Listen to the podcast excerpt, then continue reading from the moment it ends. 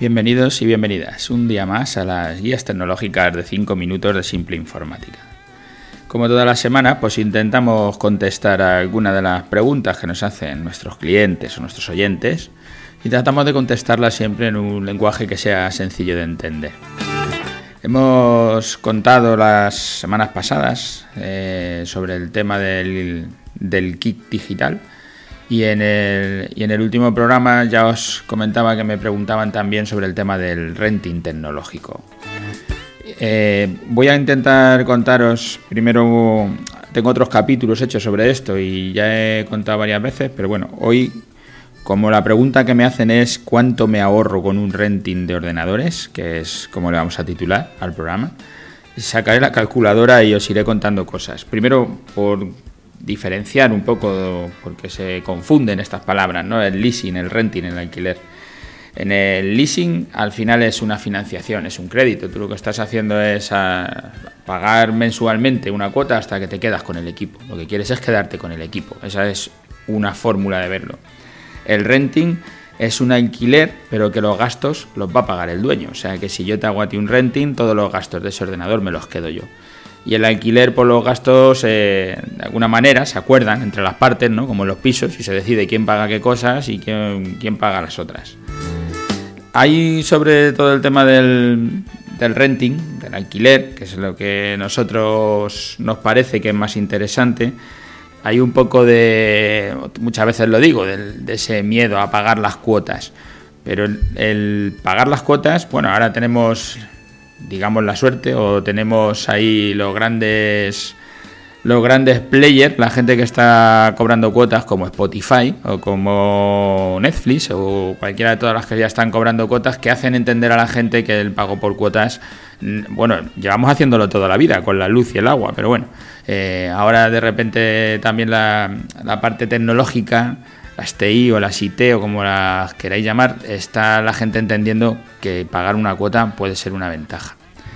Si lo vemos desde un punto de vista, digo por verlo como estos Spotify o Netflix, eh, desde el punto de vista de Google Fotos, por ejemplo, que es una cosa que ya utilizas, que ya estás viendo que te es útil, porque tú lo que haces es despreocuparte. Haces fotos y eso se va guardando. Y tú no tienes que hacer esa copia. Porque si tú tuvieras que hacer la copia, tendrías que tener pues el disco duro o, lo que fuera, o CD, no sé, la, fórmula que quisieras hacer, pero algo te tendrías que gastar. En esto, el, el, Google Fotos, que digamos es los modelos de computación en el cloud, los modelos de computación en la nube. ¿Cuáles son los distintos gastos? Depende de lo que tú haces. Si tú lo haces como se hace un promise, un o como se diga en inglés, un premise, como se hace tradicionalmente, de que tú te lo quedas, tú tienes que tener las aplicaciones, los datos, el entorno, los sistemas operativos, lo que utilices para almacenamiento, todo eso lo tienes que tener tú para que puedas almacenar tus fotos.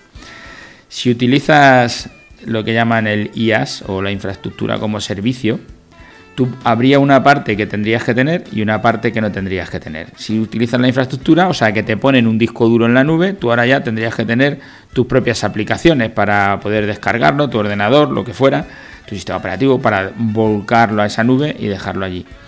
Si utilizas el software como servicio, este Google Drive, donde nosotros va más allá, ya no queremos saber nada, lo que queremos es que todo se descargue, tú haces la foto con el móvil, se descarga, ya lo tienes todo allí. Esto es lo que estamos utilizando como un, software como servicio. Ahí ya no nos encargamos nosotros de nada. Si en, algún momento dado empiezan a cobrarnos por los servicios de Google y la descarga de fotos, todos diremos, mm, me merece la pena. Yo creo que acabará un momento en el que haya que pagar y seguramente paguemos porque nos hemos dado cuenta que el no preocuparnos por todo el hardware que hay por detrás ya es una gran ventaja. Me llego a los 5 minutos y todavía no saca la calculadora. Pero bueno, como me preguntan cuánto es el ahorro, yo lo, lo que he hecho es hacer un cálculo de cuánto cuesta un trabajador y he, puesto, bueno, primero cuántas horas echa, pues si son 8 horas y 5 días a la semana son las 40 horas semanales, que es lo que hablamos siempre. Si son 8 horas y 22 días al mes, que es en principio lo que se debería de trabajar cada mes, serían unas 176 horas al mes. Si ese trabajador, que lo difícil es eh, ver este paso, ¿no? Pero vamos, un sueldo de 20.000 euros lo divides por 176 y te sale más o menos a 10 euros la hora.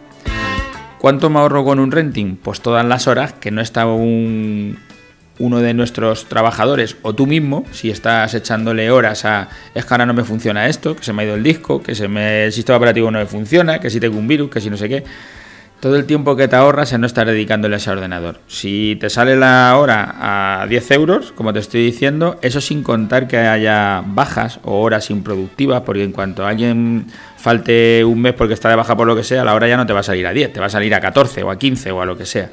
Pero lo que te digo, si al final te está saliendo la hora a 10 o a 15, me da igual, y un renting de un ordenador de 500 euros te vale eso, te vale 15 euros al mes, eh, vamos, perder una hora es lo mismo que pagar el ordenador. Entonces no te merece la pena, yo creo. En cuanto pierdas una hora en, un ordenador al mes, en lo que sea, cualquier problema que tenga, estás pagando el, el, propio ordenador. ¿Cuánto me ahorro con un renting de ordenadores? Te ahorran aparte de otro montón de cosas como que no tienes que desembolsar eh, al principio, como que te optimiza la gestión presupuestaria, la tesorería. No hay, tienes una es, un gasto fiscalmente deducible, no sé, hay muchas cosas, pero bueno, yo por, por hablar así en horas y en dinero, lo que digo es, tú calcula lo que vale una hora de cualquiera de la gente que trabaja para ti, o tú misma, tu hora, cuánto te vale y si te merece la pena estar dedicándole a un ordenador una hora porque le falla tal o le falla cual. Si no es mejor tener primero un servicio de mantenimiento que con el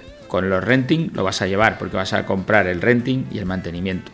Lo que te va a pasar es que si se rompe el disco duro, la fuente de alimentación, una placa de vídeo, si da cualquier problema al ordenador, lo va a cubrir, lo vamos a cubrir nosotros, porque somos los que te estamos haciendo el renting.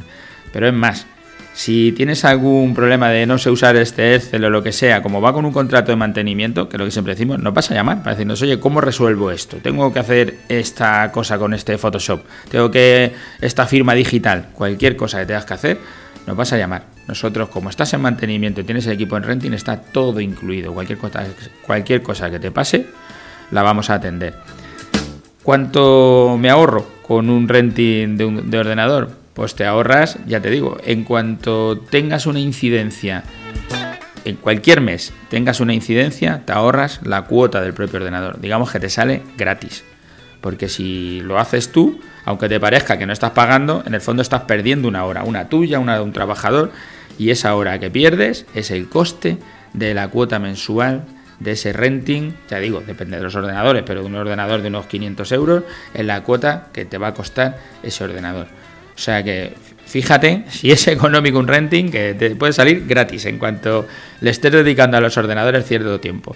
Y no te digo nada si los ordenadores se te hacen viejos, y empiezas a tener ordenadores de 5 años, de 6 años que empiezan a dar muchos más problemas porque van lentos y todos los días estás perdiendo a lo mejor una hora entera de, de esperarle a que haga una cosa, esto que no funciona, tengo que coger una versión más antigua, tengo que cambiar el navegador estás perdiendo montones de horas que si calculas, echando un cálculo como el que ha hecho yo, que puede ser más o menos exacto, y ya verás que te ahorras la cuota del ordenador, porque tú puedes llegar a los, a los 3 años, 4 años de la vida del ordenador y decir, quiero el siguiente, no quiero quedarme con este, pues ya me empieza a dar problemas. Y lo cambias y punto. Y si lo has pagado tú, pues les tendrás ahí 8 años o 10 años o todos los que puedas, pero entre medias irás perdiendo dinero, aunque te parezca que lo ganas porque no tienes que hacer el desembolso del equipo y parece que te lo estás ahorrando, con el renting tampoco tienes que hacer ese desembolso inicial, es simplemente comprarlo y vas pagando tu cuota mensual. Eh, no sé cómo contarlo, pero desde luego todo son ventajas. Yo sé que nos cuesta pagar esas cuotas, pero desde luego si lo piensas fríamente, eh, entre comprar el ordenador y hacer el renting, haz el renting, te sale muchísimo más barato. Me he alargado mucho, pero es un tema difícil. Haré otros capítulos sobre este tema porque me están contando cosas sobre el renting y me cuesta explicarlo en, los cinco minutos. Eh, no por un tema tecnológico, sino simplemente por un tema de dinero, ¿no? de, de explicar cómo funciona. Bueno, pues nada, gracias a todos los que me escucháis todos los martes, todas las semanas. Gracias por estar ahí. Y gracias si me vais dejando por ahí algún comentario en vuestras redes, en cualquier sitio, para que más gente nos conozca, más empresarios nos conozcan y a más gente podamos ayudar con todas estas nuestras formas de ver cómo son la informática o las tecnologías de la información. Gracias y hasta el martes que viene.